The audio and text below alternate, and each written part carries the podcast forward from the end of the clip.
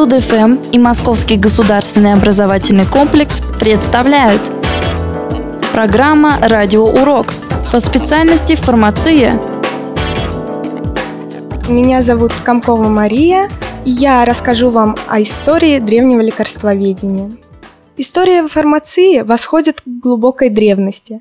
Возникновение лекарствоведения затеряно в глубинах первобытной эпохи – Первобытный человек в поисках облегчения от болезней и страданий использовал различные средства растительного происхождения – белладонна, мак, табак, полынь, белина.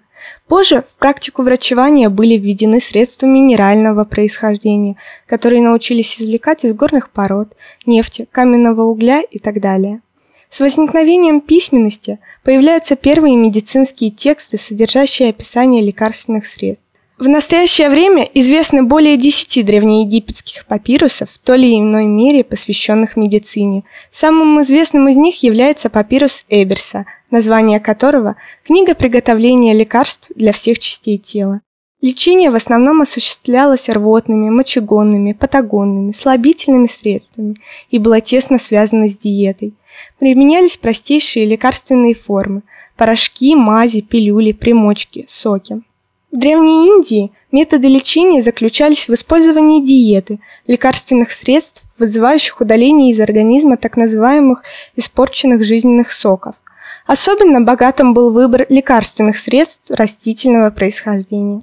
В самом распространенном источнике сведений о медицине Древнего Китая, трактате о внутреннем человеке, приводится 900 названий лекарственных растений, которые назначались в соответствии со следующим принципом. Головки и верхние части растений при болезнях верхнего пояса тела человека. Стебли растений среднего пояса, корни для мышц и кожи, сердцевина для внутренностей. Лекарственные средства животного происхождения тоже были широко представлены. Главными из стран античного Средиземноморья, оказавших огромное влияние на общее развитие человечества, были Греция и Древний Рим. Знаменитый древнегреческий врач и мыслитель Гиппократ придавал большое значение лекарствоведению. Он утверждал, что в природе лекарства даны уже в готовом виде, оптимальном состоянии и сочетании.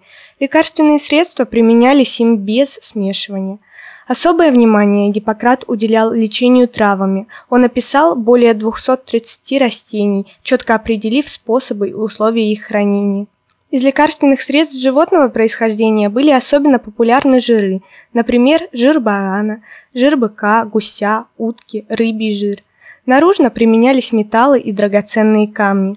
Гиппократ требовал от врача лекарства и их простые свойства, если таковые описаны, ты должен тщательно удерживать в памяти.